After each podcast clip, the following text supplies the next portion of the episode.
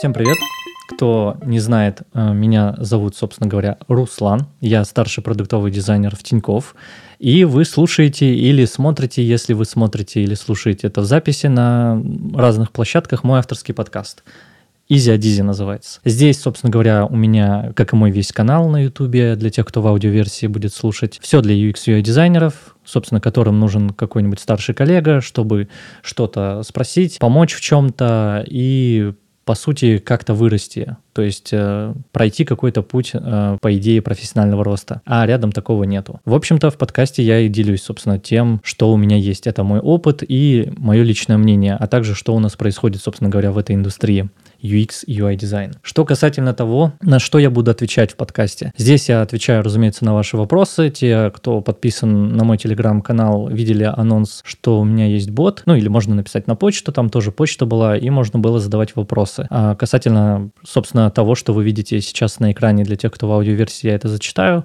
Но по факту это все, что, все, что, собственно говоря, у меня есть на канале. Это процессы, какие-то артефакты, макеты, бизнес, метрики, ну и, конечно же, портфолио, которое все это должно отражать, то бишь ваше портфолио. И первый сезон, так сказать, моего подкаста будет про то, как, собственно, стать дизайнером интерфейсов, так сказать, мои размышления о том, как, если бы если бы я начинал с нуля. Это поможет новичкам. Ну и, может быть, задумается кто-то из продолжающих дизайнеров, будь то middle или даже сеньор уровня, а кто я? А где я и так далее. Такая первая свободная легкая тема, которую я просто-напросто хочу затронуть. И даже я бы так сказал, что будет небольшое философское ответвление если вы думаете, как вырасти, как вообще и вообще почему что-то делать, как стать кем-то даже, в принципе, это тоже будет.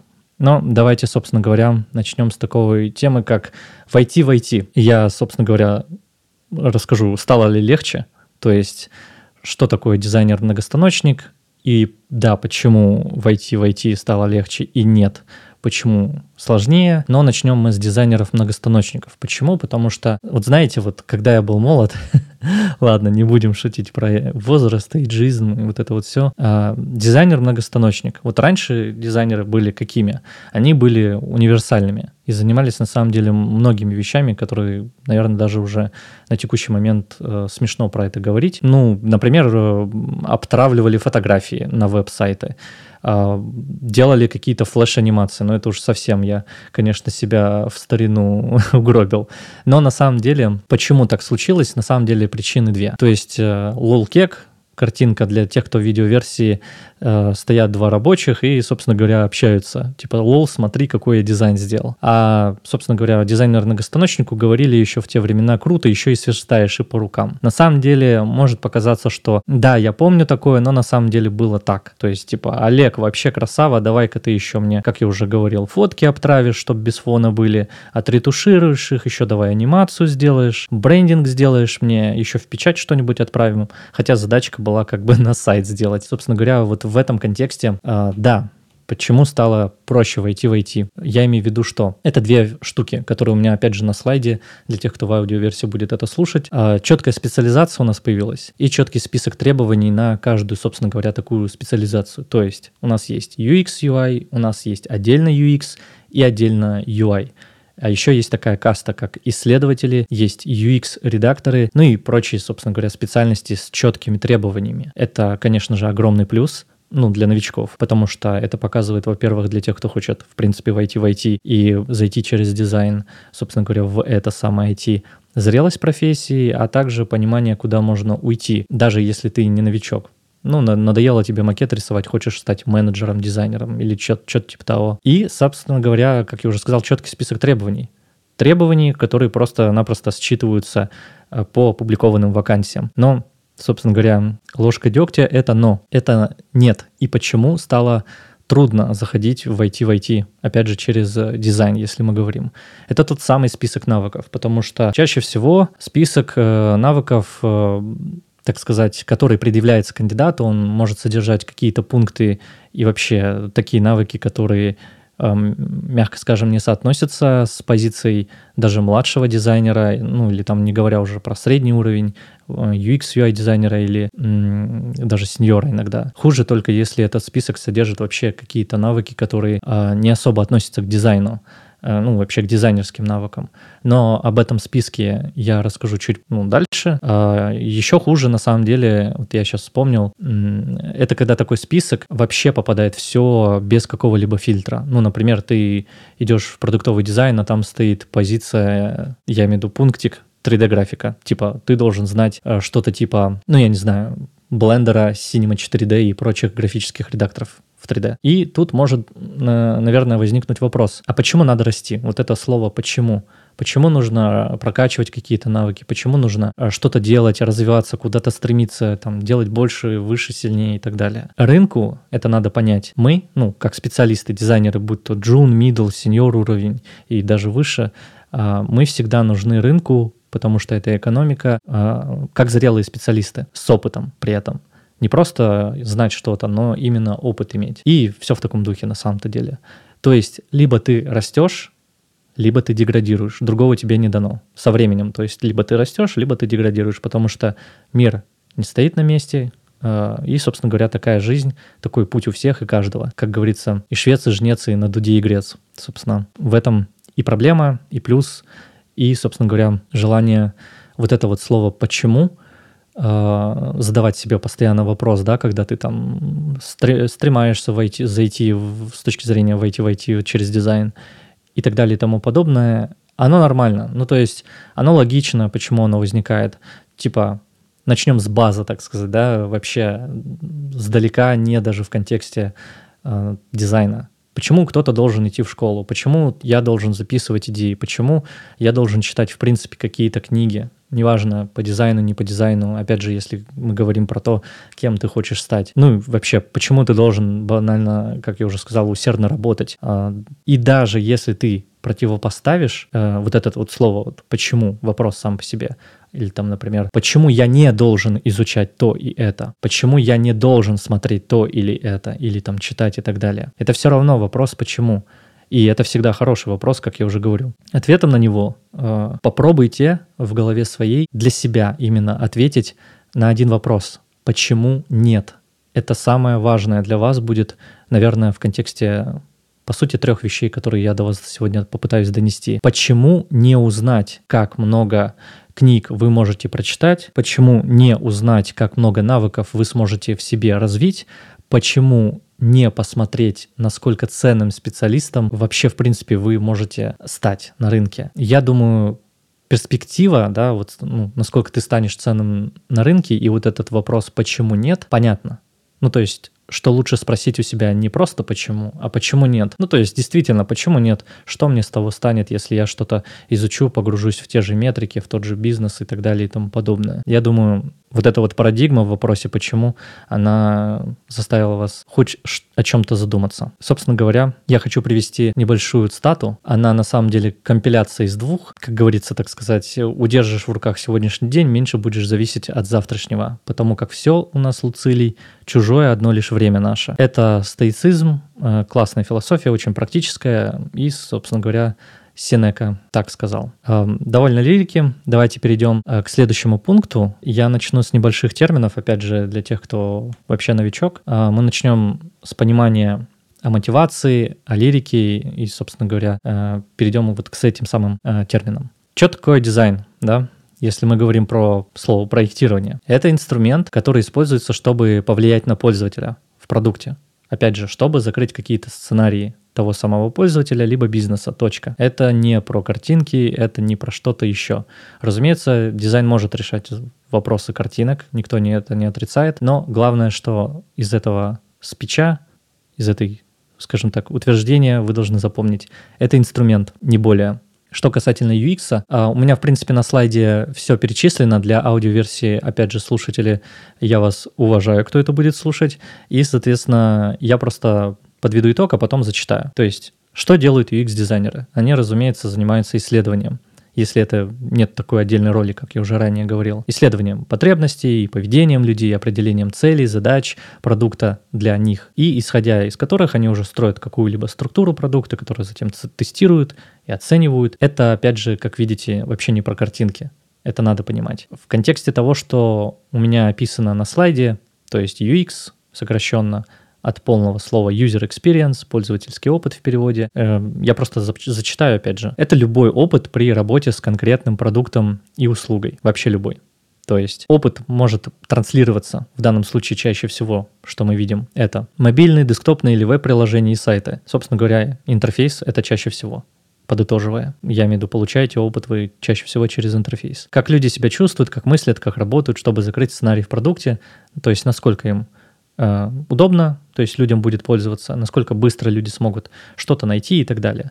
Э, ключевое тут, что UX — это не одна сама себе вещь, это часть. Часть — это CX, Customer Experience, то есть клиентского опыта. UI — тут все еще проще — Тут уже мы больше про картинки говорим, и тут уже дизайнер работает над базой. Это цвет, шрифты, иконки, выбор элементов, их расположение и так, тому подобные вещи. Например, если мы говорим про интерфейс, но мы не говорим именно про мобилки, десктоп и веб-сайты, да, кофеварка. Ну, вот вам сценарий. Заваривание кофе в кофеварке. Это процесс взаимодействия с интерфейсом? Да.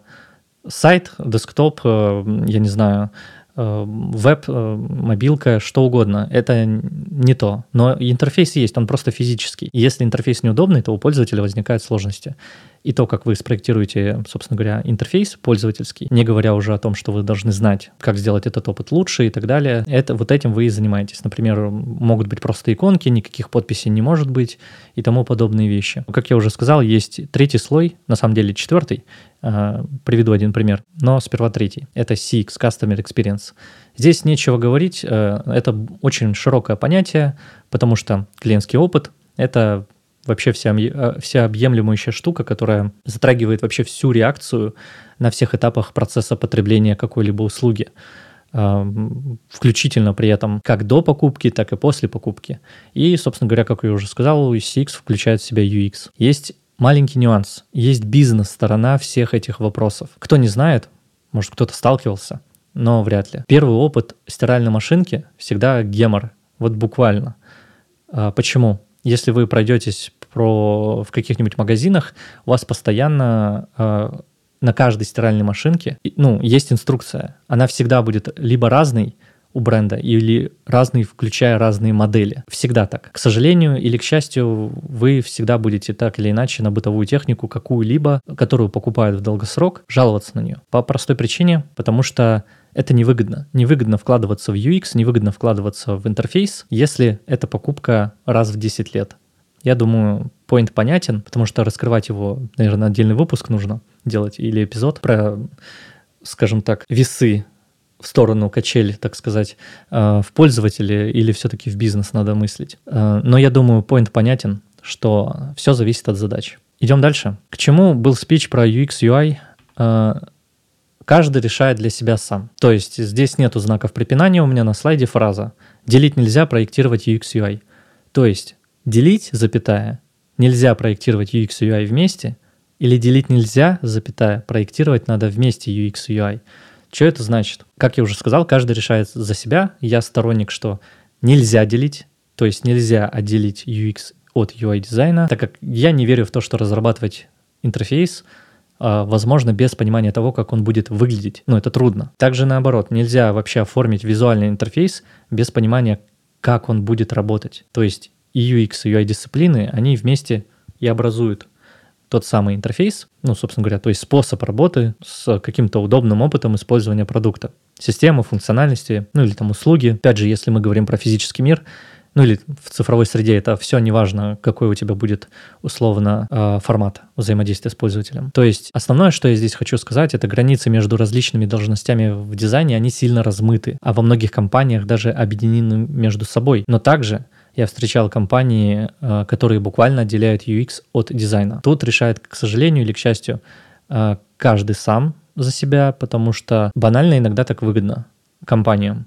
Ну, ты работаешь в UX, ну вот у тебя скоп ограничен по возможностям проектируй, исследуй, зарплата такая. Я знаю такие компании. Э, собственно говоря, что, к чему это все? Есть три критерия. На базовом уровне вы всегда должны понимать, что из себя должен представлять любой интерфейс. Он всегда должен отвечать это мое личное мнение, трем критериям. Бизнес-задачи, то есть для чего компания делает продукт, потребности пользователя, чего люди ожидают, и ограничения. Тут все просто, деньги, время, люди, технологии. Все очень просто. Касательно актуальности. Для тех, кто слушает аудиоверсию, я просто сейчас показываю слайд. Это актуальность UX UI дизайна в 2024 году и далее. Здесь просто слайд, который показывает, что профессия однозначно выгодна. Здесь просто столбчатая диаграмма до, 2020, э, до 2031 года в миллионах долларах а с 2020 года по 2031. А, непривычно, конечно, считать такими диапазонами. Дожить бы. Собственно говоря, очевидно, что 48 931 миллион – это выгодная профессия, это построено, как вы видите, по графику, для тех, кто в аудиоверсии зачитаю, это глобальный рынок user experience, то есть UX. И очевидно и однозначно, что можно отметить, это UX UI, это выгодно. Вот и все. Но также это не только про деньги, вы это тоже должны прекрасно понимать, потому что это про упрощение в том числе жизни людей, решение их проблем. Мы не можем кардинально влиять на жизни, мы не можем кардинально повлиять на что-либо, вы это должны прекрасно понимать, но как люди, которые взаимодействуют с технологиями и которые их разрабатывают, проектируют непосредственно, и так как люди, для которых мы, собственно, и делаем продукты, они работают с нашими собственно говоря, продуктами. И как они общаются, и как они учатся, работают, развлекаются и так далее, мы можем немножко повлиять, изменить сделать удобнее, чуть-чуть там приятнее и так далее. Это лишь касается уточню, больших компаний, если вы туда попадете. То есть э, грезя о каких-то, не знаю, подвигах, э, что вы что-то измените в мире, ну, опусти, опускайте сразу планочку.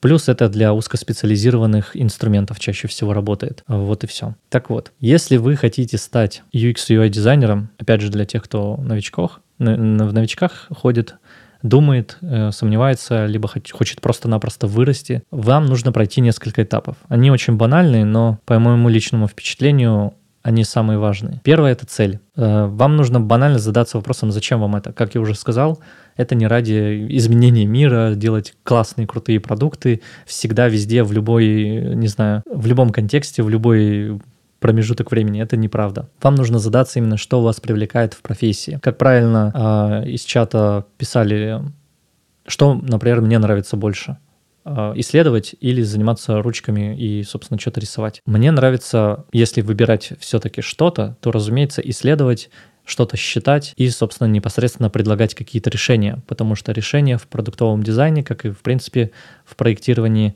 не всегда связаны с макетами и что-то с ручками. Поэтому подумайте и поставьте себе цель, почему вы хотите стать дизайнером, что вас привлекает в профессии, какие у вас, возможно, сильные стороны изначально имеются в контексте навыков, может быть, слабые места есть, если вы, опять же, продолжающий? Какие у вас есть интересы, предпочтения? Может быть, вы, вы из какой-то доменной области и хотите там продолжать, но проектируя не знаю, интерфейсы в той области, в которой вы работали. Опять же, какой уровень знаний есть, опыт, э, ожидания, в том числе даже зарплатные. Не всегда это имеет смысл менять работу и падая в деньгах, если только вы не горите этим, ну, этим, собственно говоря, дизайном. Ну и в целом подумайте про планы на будущее. Это все понятно, цели, я думаю, каждый себе сам поставит, но вы должны понимать процесс. Он написан на слайде, на слайде, для аудиоверсии я зачитаю. Это практика через обучение.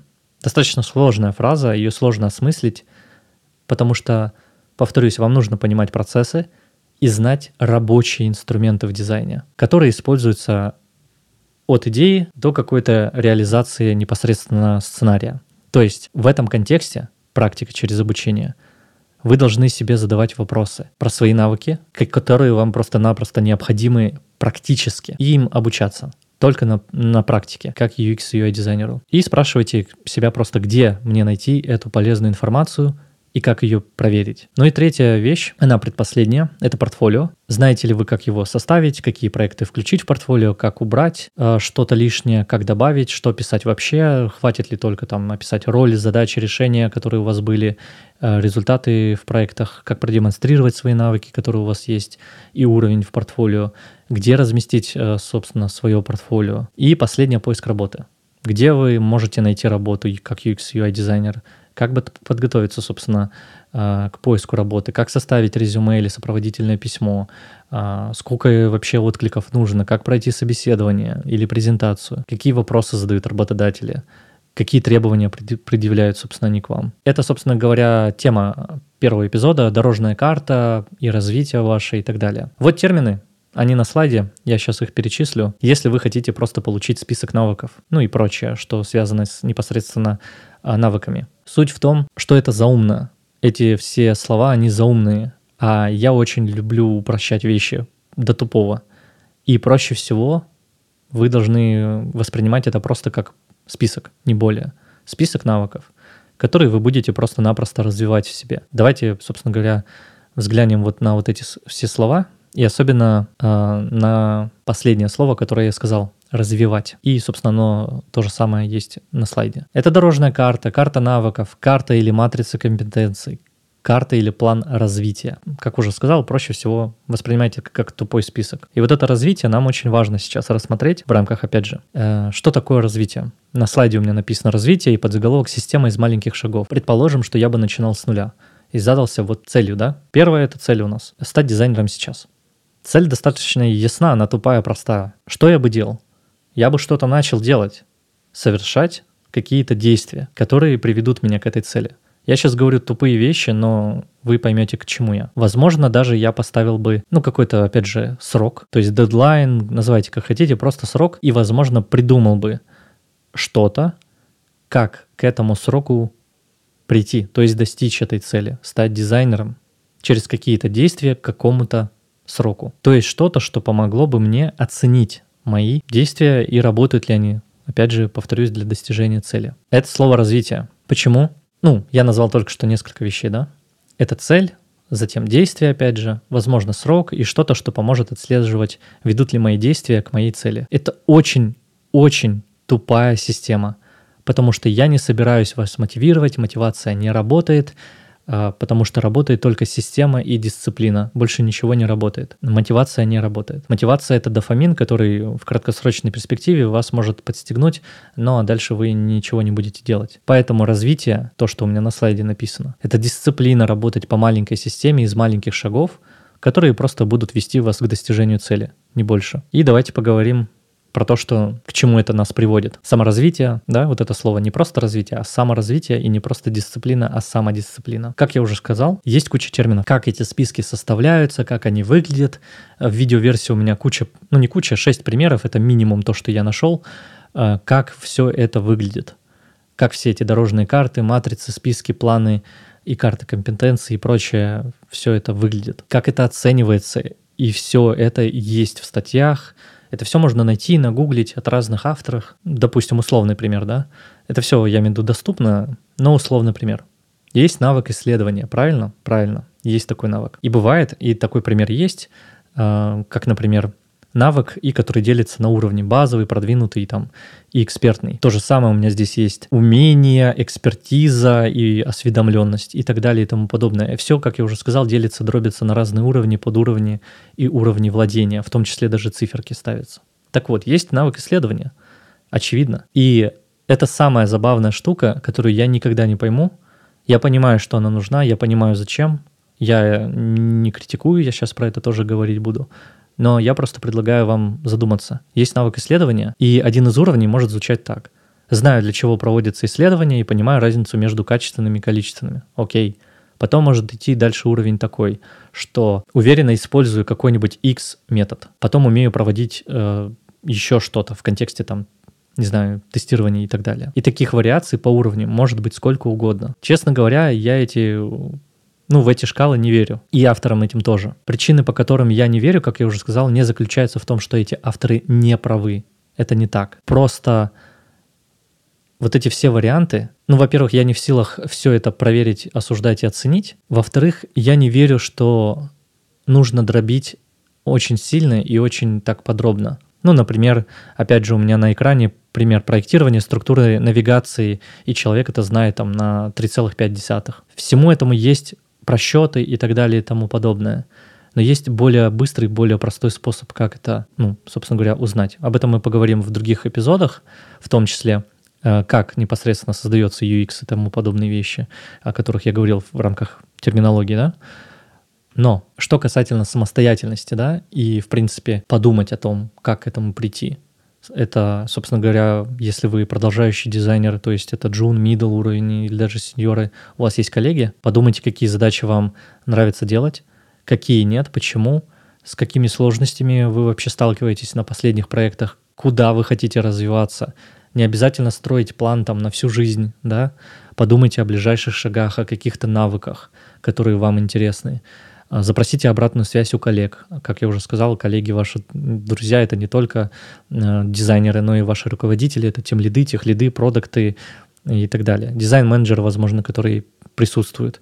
Ведущие проектировщики не обязательно лиды, а в том числе, если вы джун middle уровня, а, возможно, даже другие джуны, либо сеньоры и так далее и тому подобное, если вы, собственно говоря, не один. Если же трудно оценить себя, ну или там, как в тему моего подкаста «Коллег нет», то да, у меня есть платные консультации, приходите ко мне на консультацию за час-полтора максимум, а, и при этом за одну консультацию а, и я могу, смогу определить как ваш уровень, так и ваши навыки, а также разработать все ваши возможные там проблемы, вопросы, а, предложить решения и дать советы. В том числе у вас будет, собственно говоря, и запись нашей встречи, и рекомендации от меня. Все это можно, со всем этим можно ознакомиться у меня на сайте. И, собственно говоря, давайте вернемся от рекламы к теме подкаста. Почему нет? То есть задаемся вопросом, да, почему, почему нет? В этом, так сказать, мире абстракций вам может показаться, что купив какой-то месячный ну или несколько месяцев курс, или же набрав кучу менторов, коучей и прочих воспитателей, можно модифицировать любого человека в дизайнера. Вам может показаться что можно там научить системности, упорядочиванию, отсеканию всего лишнего и тяги к эстетике любого и каждого. Нет, это неправда. В среднем навык тренируется 2-3 месяца, так, чтобы он был ощутимо прокачан. И давайте посмотрим, собственно говоря, на ошибки, почему так происходит. Мы рассмотрим сейчас ошибки, которые я бы, наверное, не совершал, если бы начинал путь с нуля, а, будучи захотев стать UX UI дизайнером. Перечислю их. Вузы, желание пойти сразу в крупную компанию, охватить все везде и сразу, игнорировать базу и перфекционизм. Это все ошибки, которые вам не нужно совершать. И мы сейчас пройдемся по каждой из них. Итак, вузы. Кто не знает, у меня есть диплом. Я специалист по графическому дизайну. С одной стороны, это дало мне какое-то, ну, знаете, такое классическое образование. А, но с другой стороны, я не скажу, что графический дизайн применялся в полной мере на практике, а особенно если мы говорим про непосредственное применение. Этого вообще ничего не дало. Ну то есть смотри, вот графический дизайн. Да, там есть те же сетки, теория цвета, типографика, композиции и так далее. Да, мне это дало глубокое понимание во всех областях в данных. Но каждый решает, конечно же, сам, стоит ли тратить годы на обучение и изучение каких-то навыков и дисциплин настолько основательно, я это подчеркиваю. Мой ответ – я не советую, потому как эти навыки э, можно получить быстрее в рамках, чтобы войти, войти через дизайн, став джуном, разумеется. И это проблема любого вуза на планете. Именно время. Слишком долго, неповоротливо, обновляются все программы, все устаревает в момент, все книги устаревают в момент. Это проблема всех вузов мира. Я могу сказать так. Ни один вуз на планете не даст вам хотя бы на талику адекватное образование в области UX UI дизайна с учетом, подчеркиваю, времени, которое вы потратите в контексте практики. Ни один вуз не даст на планете образование UX UI в UX UI области с учетом времени, которое вы потратите в контексте практики. Напоминаю, практика через обучение, я это говорил пару минут назад. Это главная ошибка. В свободное время, да, разумеется, при наличии кучи бабла или там сразу какой-то бюджет получить.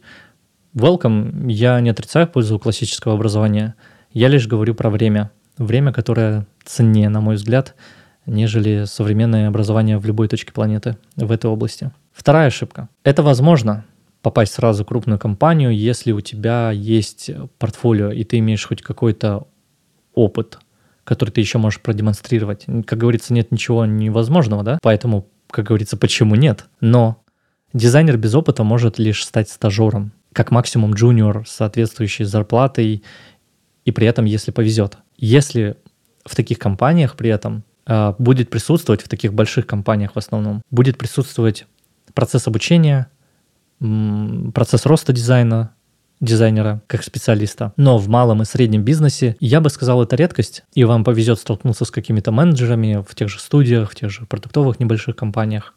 Но вам придется, как я уже сказал, саморазвиваться, либо искать помощи. К сожалению, подчеркиваю, опять же, я вас тут не буду мотивировать, да, как вы видите, все достаточно строго. Вам не удастся разогнаться и войти войти на скорости зарплатных ожиданий 300 к в секунду э, за пару месяцев – полгода, год, так не бывает. Максимум это может быть ну, банальное исключение, которое либо ошибка, потому что либо очень развитые софт-скиллы, из-за чего бизнес на это ведется, а выгоду ты не можешь просчитать в моменте на непонятных специалистов, а опять же, которые непонятно чем занимаются и так далее, что действительно делают и какую пользу приносит компании. Можно возразить, что так не бывает. Нет, бывает. Я знаю такие компании. Это страшная штука, страшно это осознавать, но такое есть. И, собственно говоря, Такое в том числе присутствует э, в опыте других людей. Опять же, я проходил, как уже сказал, продуктовые курсы, там были кейсы. Это страшная штука, ребят, по поводу специалистов и разогнаться в IT в IT. Все везде и сразу. Мало у кого получается усидеть на двух стульях. Опять же, вы будете постоянно переключаться с одного на другое, тратить в два раза больше времени, чтобы добиться хоть какого-то результата, это практически невозможно. Поэтому важно расставлять приоритеты, опять же, в образовании и фокусироваться на чем-то одном. Как я уже сказал, по моему наблюдению, когда я менторил бесплатно, у меня была такая практика в течение 7 месяцев. На развитие одного навыка, особенно на портфолио, уходит где-то 2 месяца, лучше побольше. И это при частых э, ментор-встречах. А учитывая объем требований к специалисту, на рост, ну, условно, там от нуля до джуниора, от джуниора до сеньора может вполне уйти пару лет. Опять же, не навыки вас определяют, мы еще про, про это поговорим, а именно опыт. И вот это вот, ну, при понимании вот этих вот вещей, да, о которых я уже сказал, двух, двух вещей, саморазвитие и самодисциплина. Игнорировать базу. Ну, коротко не надо. то есть, к чему это? Игнорировать базу, то есть вам надо понимать, что такое, разумеется, как я уже сказал, с классического графического дизайна? Композиция, балласт, выравнивание, повторение, контраст, белое пространство, иерархия, симметрия, асимметрия, вот эти вот прочие штуки. Конечно же, сетки, так как из базы, то есть из графического дизайна, много вещей применимо в нашем, собственно, проектировании интерфейсов. Также про все это у меня есть на канале. У меня есть а, плейлист «Основы UI-дизайна» для тех, кто в аудиоверсии. А, переходите на мой YouTube-канал, подписывайтесь, ставьте колокольчики и все в таком духе. База может вам не просто помочь описать какую-то визуальную часть дизайна, но и доносить э, идеи с точки зрения дизайн-мира простыми словами. Вот эта штука нужна, потому что это симметрично с этим, это выравнивание вот так э, и бла-бла-бла. Плюс вы будете понимать более старших коллег, которые на это смотрят и в том числе будете понимать, что такое аккуратный дизайн и все в таком духе. И еще одна штука — перфекционизм. Я ее разбил на несколько частей. Он не нужен, опять же, если коротко. Что это вообще такое? Это сложная штука, с ней сложно бороться. Это касается не только получения навыков, но и работы, и дизайна в целом, да и жизни, в принципе. Дам пару советов, да, а, и дальше расскажу про какие возможные пути для саморазвития обычно выбирают люди. Перфекционизм в учебе. В последнем видео на YouTube и в своем телеграм-канале я уже писал про это, что пересмотрел э, свой взгляд на ряд артефактов в UX UI дизайне и некоторые видосы скрыл. Некоторые, не все. Простые причины на самом деле. Что-то просто не работает, что-то просто не так считается, что-то недоказуемо в деньгах, что-то просто-напросто учить не надо потому что ты не сможешь это в цифрах хоть как-либо доказать и перепроверить хоть каким-либо способом. Вот и все. И разумеется, никто не будет ждать от джуна если вы перейдете на джун-позицию, да даже медла или даже сеньора, что вы зайдете буквально в систему какой-либо аналитики, будете выгружать данные, строить что-то по когортам, э, смотреть в ивенты пользователей, делать выводы. Это не так работает. Не всегда есть, во-первых, такие вещи, не всегда это доступно. Разумеется, знать что-то нужно, метрики те же самые и применять их на работе, например, оперируя, как может повлиять дизайн решения на бизнес-результат, ну или если мы говорим про удобство э, интерфейса, степень удобства, это юзабилити, э, это важно, и этого достаточно. Поэтому учиться нужно для того, чтобы не знать больше, а лучше. Вам нужно знать вещи лучше, а не больше. потому что инструментарий дизайнера, он очень ограничен по факту. Работа. Это для вас будущих, если вы пойдете по тропе, так сказать, UX и дизайну. Это для вас будущих. Перфекционизм в работе. К чему я? Ваша работа так или иначе всегда будет сделана. Спешить не нужно на нее, на работу. Спешить нужно к самому себе. Это тоже из стоицизма Синека. Что это значит? Работа будет, и больше всего вам нужно заботиться о том, чтобы быть верным самому себе. Что это значит? Всякий раз, как ты захочешь проверить, сделано ли что-нибудь, взгляни, хочешь ли ты сегодня того, что и вчера. Что это опять же значит? Много немножко философии про работу. В контексте работы вам не нужно думать и обижаться на критику. Вам не нужно думать, что ну блин, не, меня не ценят и так далее и тому подобное. Всегда думайте про работу, что вы партнер. Тогда вы просто не будете думать о таких мелочах, а будете думать о проблемах бизнеса и юзеров. И ваша карьера будет идти просто в разы быстрее. Общайтесь вежливо с коллегами. Бывают трудные ситуации, они у всех бывают, они у меня бывают, никто не идеален. Я последнюю задачку, например, в автоп уйду немножко, делал где-то около месяца. Это очень долго. Я прям злой был. Вот. Ну и перфекционизм в дизайне никогда не будет красивого дизайна. Это, опять же, если коротко. Э, почему? Потому что это долго-дорого. Решайте задачи. Опять же, если мы говорим не про какие-то промо-вещи, там нужна красота, там, собственно, для этого и задача ставится, может быть. Опять же, задача бизнесовая, опять же, задача пользовательская. Вам нужно решать задачи. Например, нарисовав онбординг или спроектировав какой-то сценарий в продукте или банально новую подписку и так далее. Поэтому относитесь спокойно к дизайну. Это проектирование. Это инструмент, как я уже вам говорил. Это работа, и оценивайте интерфейсы в идеале. Не во времени, которое вы на него тратите. Come on, это ваша карьера, вы будете тратить на нее всю жизнь.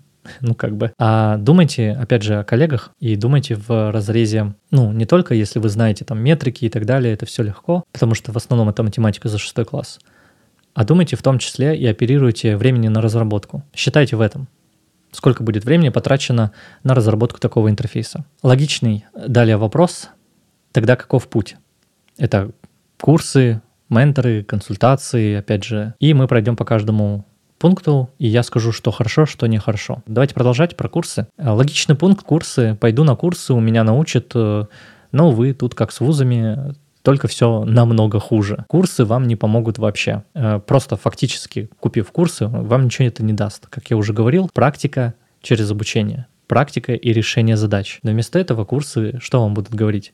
Мы поможем вам найти работу, без гарантий, естественно. Также курсы имеют проблему. Э, это уже в разряде того, что я узнал. Я не буду называть имен что это за школа и так далее. Скажу просто глобально. У всех курсов, у школ есть проблема масштабируемости бизнеса, и они делают упор на собственном бизнесе, а не на знаниях. Проблема с операционкой, что уклон идет туда, а не на хорошее образование. Поэтому, если же вы думаете, что взять курсы, и типа все окей будет, то просто поставьте себя на место работодателя, подумайте про это, который будет платить зарплату. И ваша зарплата умножить на 147% примерно, это будут зарплата с налогами, которую платит работодатель. Собственно говоря, за кандидата. За человека, то есть кандидата, который просто приходит и говорит, а я закончил курсы, я знаю все, возьмите меня, хочу вот такую зарплату. Вы бы дали такому человеку работу? с такой самоуверенностью или зарплатными ожиданиями, который не сделал реального проекта, ну и так далее. Тестовое задание возможно. Прийти на собеседование поговорить, конечно, почему нет? Но работу — это просто я, чтобы разогнать, потому что я хочу подвести к вот этой теме. На слайде у меня написано авторские курсы. Я не могу рекомендовать ни одну школу, вообще ни одну. Во всяком случае в русском сегменте, потому что э, когда я менторил, приходили люди со всех школ, по сути, и давали даже доступ к некоторым, чтобы я убедился, что там творится. Но вот авторские курсы, да, я могу рекомендовать с одним «но». Когда это небольшой курс, желательно с ограниченным количеством мест, потому что это показывает, что человек может покрыть конкретное количество людей, и от плюс-минус опытного специалиста, которому вы, во-первых, можете доверять, и самое важное, даже если он просто работает в какой-либо известной компании, это не важно вообще, но ключевое, он работает, вы знаете где, вы знаете кем и какой у него опыт и портфолио. То есть просто-напросто, каким бы оно не было, ну, опыт, портфолио, вот это все, где бы как что-либо не размещалось у этого человека и так далее, криво там, не криво, собственный сайт, Notion, да где угодно. Человек должен быть прозрачным. Он не должен скрываться. Вот и все. Поэтому авторские курсы как раз-таки лучше за счет вот этого личного общения, лимитирования по количеству мест, потому что вам время уделяют, потому что в школах не будет такого. А, опять же, я повторюсь, из-за проблем с масштабируемостью. Ты не можешь уделять сотням и даже тысячам людей столько времени, как специалист. Это просто невозможно. Поэтому у вас будут всегда какие-то кураторы, проверяющие, бог знает откуда и, как, и откуда, кем, когда и так далее. И ключевое — это количество курсов даже у авторских, ну, у авторов каких-то. Если курсов больше, чем даже два, а, то уже надо сводить опять же, масштабируемость, экономику продукта, нанимать людей, а это операционные траты, которые надо сводить, там не до образования, ребят. Поэтому вот, собственно говоря, такой мой совет. Авторские курсы, да, смотрите, что это за специалист, смотрите, какой у него портфолио, опыт, э, доступен ли он для общения, открыто ли все у него и так далее и тому подобное. Один из вариантов. Школы нет, авторские курсы каких-то личных специалистов, почему нет? Бесплатно. Отличный пункт. А, собственно, с курсами у меня все. А, лучше начать, конечно же, с этого бесплатно. Почему? Потому что тренирует то, что мы уже прошли. Это вашу самодисциплину, это саморазвитие, это правда. Если этого нет, ты не сможешь решать задачи. А ты есть у себя, по сути. И интернет. Поэтому это бесплатно. Опять же, ведь за интернет ты уже заплатил, раз слушаешь или смотришь этот подкаст. Для тех, кто будет в аудиоверсии слушать, а, поставьте звездочки или какой-то инструмент для рейтингов, подпишитесь, чтобы не пропустить следующие эпизоды. Ну и также а, указывайте обратную связь какую-либо в отзывах, либо, опять же, у меня есть бот, чтобы задавать вопросы. Сегодня будет два вопроса, на которые я отвечу. Ну или пишите на почту, которые указаны будут в описании. Собственно говоря, идешь бесплатно, да, опять же на площадке по поиску работы и смотришь, что требуется в вакансиях. Банально можешь даже на те же курсы пойти. Идешь на сайты курсов, получаешь программы, дальше гуглишь и изучаешь все. Видео, статьи, сообщества, книги на худой конец. Идешь смотреть портфолио дизайнеров, придумываешь проекты, делаешь там 3 или 5 проектов, пробуешься на джуниор позиции и через много-много откликов под сотню, наверное, тебя кто-нибудь возьмет. Это такой путь самостоятельного самурая-воина. Как говорится, у самурая а, нет цели, есть только путь. Трудный путь, но кайфовый. Много кто и только через это и проходил. Дальше логичный путь ментор. Это, конечно, лучше. Сразу скажу, это лучше всего, потому что курсы дороже. Но нужно найти хорошего ментора, который тебя выслушает, оценит, поставит цель, а, составит список или план твоего развития, э, держит тебя в тонусе, разумеется, проверяет все за тебя еще. Он должен быть э, практиком обязательно. Ну, то есть тебе нужно найти своего человека, который, по сути, будет тратить э, достаточно сил, времени, или это снова потеря твоих денег, ну и времени, опять же, твоего. Но это все еще будет в любом случае полезнее, чем курсы, и в любом случае дешевле. Поэтому ментор, почему нет? Что касательно менторов, могу порекомендовать, э, но вам придется, опять же, искать такого, который будет максимально близок, повторюсь, к вам, а также давать вам максимально практику, приближенную к реальности. Есть также но. Но оно заключается в том, что это ментор он как бы ваш ментор и может давать слишком четкие указания, к сожалению. По сути, как по инструкции. Или вы можете сесть ему на шею, спрашивая, ну, не знаю, там какие-то советы, постоянно решения и так далее. А вам нужна практика, и, ну, и самостоятельность. Задавать вопросы, опять же, только если вы в тупике, и только тогда вы будете учиться. Это уже, на самом деле, финансовая проблема, потому что если вы действительно используете такую вещь, как ментор, правильно, не всегда менторы будут на это идти, потому что, ну, это финансовая проблема ментора. Опять же, сессии будут короче, и он вас, возможно, будет каким-либо образом тормозить или удерживать. Такое может быть, почему нет? Век капитализма живем. Поэтому поиск ментора – это проблема в том числе. Ну, в любом случае, опять же, это деньги. Консультации. Что это такое? Опять же, у меня на сайте все написано. В чем прикол консультаций? И чем вообще самостоятельность плюс точечное решение проблем – по теории ограничений Голдрата. Если кто не в курсе, что это такое, читать книгу «Цель» Элияху Голдрат, автор. Вы учитесь бесплатно. Опять же, статьи, YouTube, э, все остальное на моем канале, на других каналах, с этим проблем нет. Поиск информации, come on, в век интернета живем, гуглите. Даже всякие чек-листы и карты, все это доступно. Кроме дисциплины и мотивации, опять же. Вы даже сделаете, возможно, самостоятельно хотя бы одну работу. И даже, возможно, попытаетесь найти ее, собственно говоря, возможно, не получится. Это нормально, но возникают вопросы. Они могут возникать, а, это тоже нормально, к своим навыкам, как я уже повторяюсь, к резюме, портфолио и так далее. И в этот момент Мои платные консультации — это самый лучший вариант для начинающих и, конечно же, продолжающих дизайнеров. Просто-напросто я могу гарантировать, что самый максимум две встречи нужно, чтобы решить все вопросы. Повторюсь еще раз. Прежде чем идти на консультацию, всегда думайте, чего вы хотите изучать. Подробно готовьтесь. Потому что то же самое делаю я. Это не менторство, но целенаправленное, скажем так, лечение каких-то проблем, развитие каких-то навыков и так далее. Консультации кому подходят? Вообще всем, но если вы совсем новичок, рекомендую посмотреть, во-первых, мой YouTube-канал, мой Telegram-канал, переводы гайдлайнов моих. А, в данном случае я говорю о гайдлайнах iOS и Android, Material Design 2, ну и любой другой контент, доступный на моем канале. Это закроет основные вопросы. Поделай портфолио какое-нибудь. А, дальше просто можешь приходить на мои консультации и закрываешь любой ряд вопросов, который возник. Если ты не новичок, это в любом случае финансовая для тебя выгода и профессиональная выгода. Это дешевле менторов, потому что ты не новичок, тебе не нужны какие-то постоянные встречи и курсы, где будут учить в очередной раз фигму, как что-либо там нарисовать. Потому что ты получаешь решение проблемы от опытного специалиста, конкретный, либо конкретный навык, либо ответы, опять же, на вопросы. Опять же, все подробности у меня на сайте, ссылка на который находится и в описании подкаста, как в аудио, так и в видеоверсиях. Самое интересное, и отчасти я уже буду отвечать на вопрос, как себя оценить. Джун, мидл, сеньор, нулевой вообще. Вот вы, допустим, даже захотели на консультацию, ну или в целом научиться, да, UX, UI дизайну, опять же, повторюсь, а, или даже, не знаю, продолжить развить что-то в себе, наткнувшись на подкаст случайно. Очевидно, возникает вопрос, какие там уровни есть и вообще как себя оценить. Объективных оценок, я сразу скажу, нет. Вообще у дизайнеров в принципе. Да и в принципе, как у специалистов в IT тоже нет. Они все разнятся от компании к компании, и у каждой компании свои ярлыки в том числе. Это нормально. И, повторюсь, есть же вот просто шкала такая общая для всех. Это джун, middle, senior.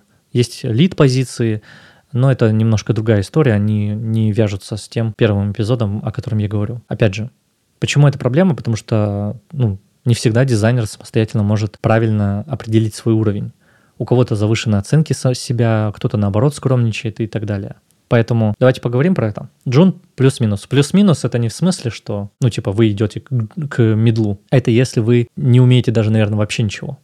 Ну, или даже если, окей, если вы джун и хотите, не знаю, чуть-чуть поднатаскать себя. Предположим, вот у вас компания, у вас даже внезапно есть закрепленный за вами сеньор или middle дизайнер, который контролирует или ведет вас за руку, ну или там что-то советует, и вы делаете конкретные задачи. Если, опять же, кто-то скажет, как их сделать. И здесь вам на этом уровне, на джуне, важно знать как раз-таки, как решаются конкретные задачи.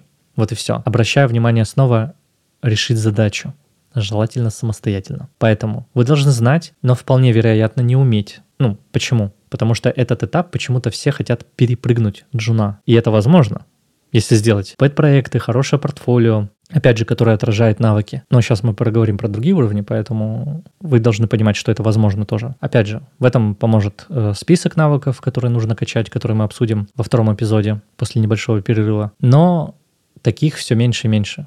Опять же, людей. Почему? Потому что все хотят быть сразу сеньорами, подкастерами в 18 лет. Такая вот шутка, ирония. Джуном надо быть и желательно быть в стабильной компании. Ну, или это какие-то промежуточные этапы э, или проекты, когда есть там некритичные задачи в какой-нибудь студии, и вы сразу переходите к middle уровню какому-нибудь. Ну или компания, допустим, как вот вы можете попасть джуном, да, может закрывать какие-то э, рутинные задачи. Э, вы можете искать такие компании, стабильные, большие, э, либо студии, где есть какие-то некритичные задачи, которые закрывают рутину там есть позиция джунов. Это трудно, это таких вакансий реально мало, потому что в самом начале я говорил, всему рынку нужны зрелые специалисты с опытом.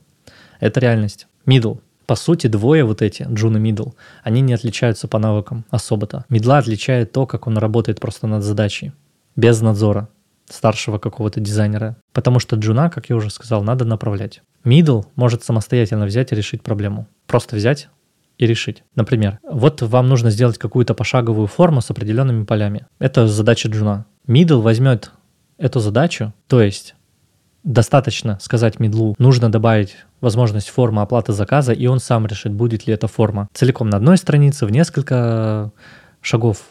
И даже, возможно, задаст вопросы. Настолько он крутой. И все же middle работает еще лучше. То есть надо понимать, что став медлом, это не значит, что вам дадут волю. Это значит, что на вас все равно будет, ну, вы будете под присмотром, короче говоря, сеньора или лида. Так как мидл знает и умеет что делать, но может не, не догадаться, куда ему идти. С точки зрения там опыта пользовательского или с точки зрения бизнеса. И далее вопрос, как джуну перейти в медлы.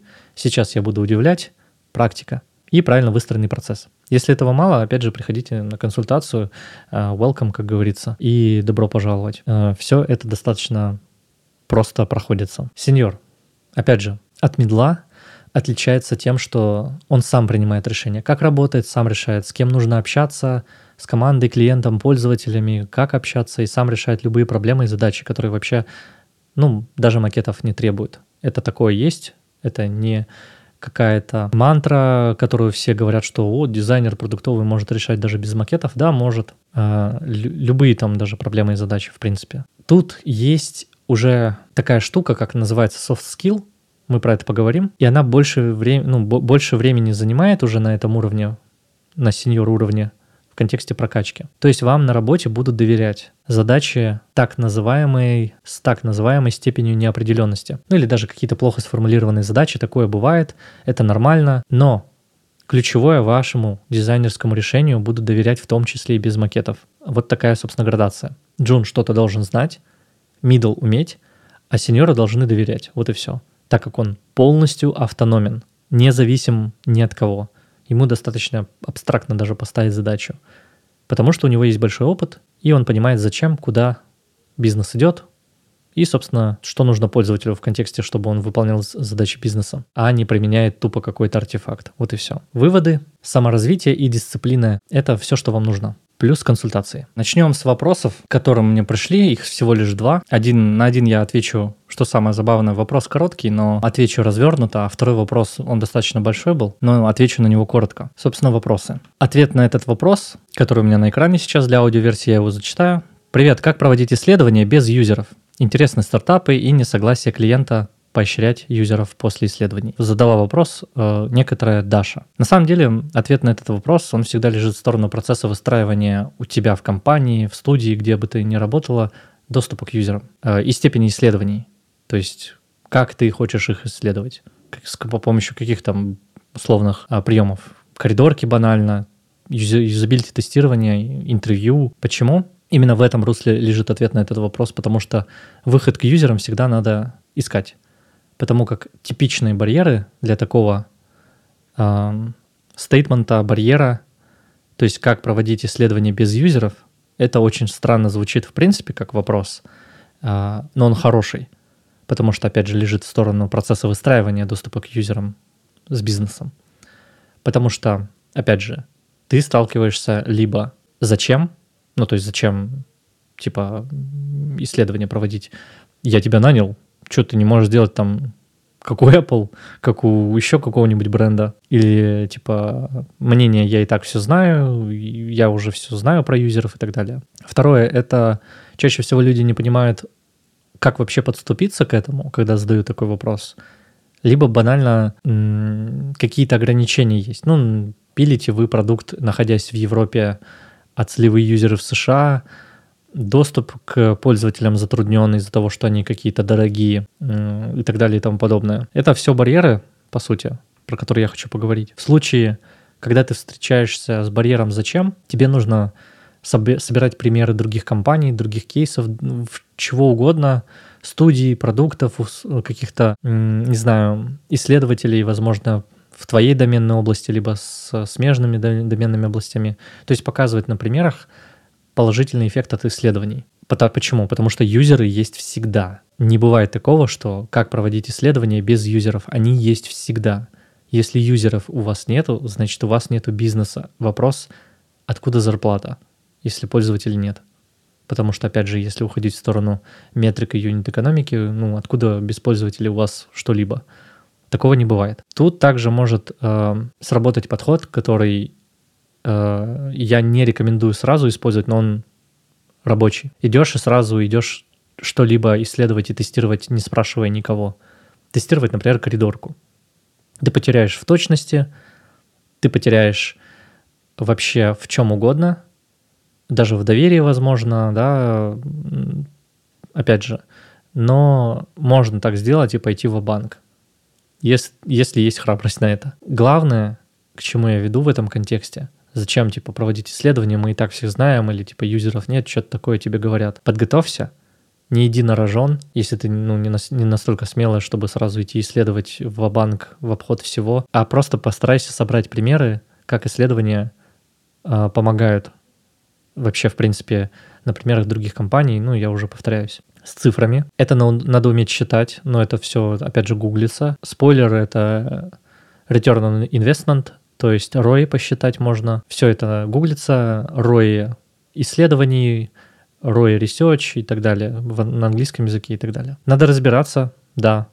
Поэтому вопрос лишь в твоих навыках, так как даже при поиске каких-либо бенчмарков например, ты работаешь в доменной области какой-то банковской, медицинской, есть определенные бенчмарки по метрикам в определенных продуктах, это тоже гуглится. Но надо понимать, что любые бенчмарки всегда плохие результаты, либо они посчитаны неправильно. Собственно говоря, вот и все. Это если ты сталкиваешься с тем, что тебе говорят, юзеров нету, клиент не согласен поощрять юзеров после исследований и так далее и тому подобное. Вопрос поощрения пользователей тоже такой, потому что, ну, ты как бы противоречишь в вопросе, потому что исследование без юзеров, но при этом несогласие клиента поощрять. То есть юзеры все-таки есть. Или, или я не понял правильно. Дальше, возможно, я тебе отвечу по поводу поощрять. Это по поводу барьеров как. Что, опять же, с незнанием, как что-либо делать. Опять же, несогласием клиента, поощрением и так далее. Тут уже еще сложнее, потому что здесь барьеры с головой.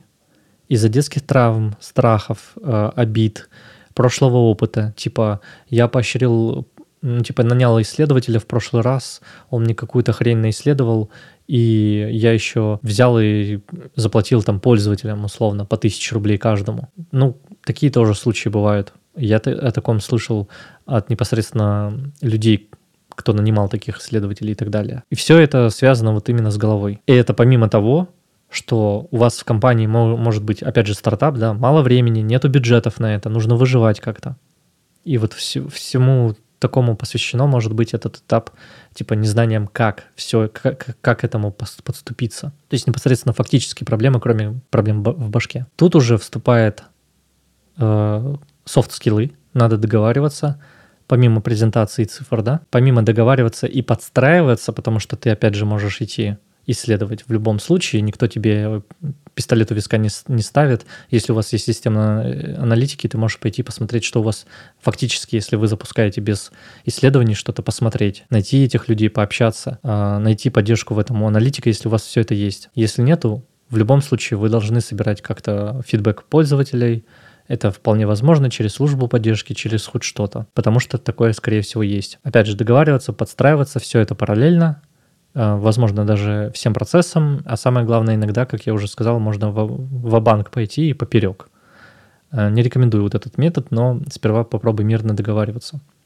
Всегда есть возможность уйти из компании, э, но, опять же, не делай этого, если у тебя нет подушки безопасности. Но, надеюсь, ответил. Про физические какие-то культурные, закрытые сообщества, профессии, материальные какие-то особенности в контексте запрета юзеров, да, на доступ к пользователям и так далее работает. Это действительно такая проблема есть. Эм, что я в прошлом, когда работал на Siemens, что сейчас в Тинькофф, я с таким тоже могу сталкиваться, потому что время специалиста дороже, некоторые могут отказать в интервью. Тоже нормально. Здесь поможет навык понимания метрик и экономики продукта. Опять же, даже если ты знаешь, эм, если у тебя есть навык в этом, то, по сути, ни один бизнес не отличается кардинально в контексте метрик. А, у всех будет проблема с конверсией, у всех будет проблема с активацией, а, в Jobs to be done сценариях и прочих фреймворках это все можно смотреть и так далее. То есть тебе нужно понимать экономику продукта, а, понимать доменную область, метрики, чтобы выдвигать банальные гипотезы. Это риски, всегда риски. Любая гипотеза — это огромные деньги, которые, собственно, могут дать кратный результат. И именно понимая, собственно говоря, экономику продукта, метрики, ты можешь Опять же, напоминаю, теория ограничений Голдрата, книга «Цель». Можешь, собственно говоря, начать это видеть. Такие вот узкие места. Опять же, почитай просто книгу. Ильяху Голдрат «Цель». Второй вопрос. Как я уже сказал, здесь текст длинный. Я его зачитаю. Привет, работаю UX UI финтех. Я единственный дизайнер в компании, работаю два года. Занимался редизайном создания внутренних сервисов сериям, сериям э, систем, мобильными приложениями и созданием новых путей для юзеров. Вопрос такой. Я бы хотел узнать свою градацию. А грамматику сохранил? Вообще, возможно это сделать без собеседования в других компаниях. По теме исследований немного выполняю для работы, только качественные количественные. Э, непонятно, что тут имеется в виду. А также CGM и карты пути пользователя тут тоже смущает. Видимо, CGM и USM, то есть, точнее, UGM, типа User Journey Map или типа того. Но это уже проблема терминологии картирования, что имел в виду конкретно человек. Дальше читаю. В теории я знаю больше, чем описал. Я знаком со многими процессами UX и применял их для других компаний. Изучаю метрики, чтобы понимать, где отваливается клиент и как помочь ему до конца. Да, можно понять свой грейд, просто перейдя выше у себя в компании а, на грейд выше. А, поговорив, собрав обратную связь, частично я уже говорил это про поводу уровней, что можно спросить коллег, про обратную связь с заходом, что надо расширяться, или, как ты уже сказал, да, есть такой выход, пойти просто на компанию другую, на собеседование, а в-третьих, прийти можно, разумеется, и ко мне на консультацию, а, либо, как я уже говорил, самостоятельно можно определить грейд, все эти матрицы, ну, скачав ту или иную матрицу, нагуглив ту или иную матрицу, по грейдам посмотрев, а, опять же, себя, и в-третьих, в-четвертых уже, наверное, а, зайти на ту компанию, на грейд выше, где есть вакансии, где бы тебе было интересно, и просто посмотреть, что, по каким навыкам ты проходишь, и посмотреть, опять же, на себя, попробовать что-то спроектировать в этом контексте э, и попасть в такую компанию, повторюсь, если э, в твоей такой нет возможности вырасти на грейд выше, э, раз ты единственный дизайнер в компании. Вот. Это краткий мой ответ, потому что здесь нужно разбираться, что это за компания, потому что грейд, скорее всего, возможно повысить расширяясь, такие возможности тоже есть. А никто тебе не запрещает, опять же, делать какие-то проекты и собеседоваться никто тебе не запрещает и тому подобные вещи. Все, увидимся в следующий раз, ребят. Пока-пока.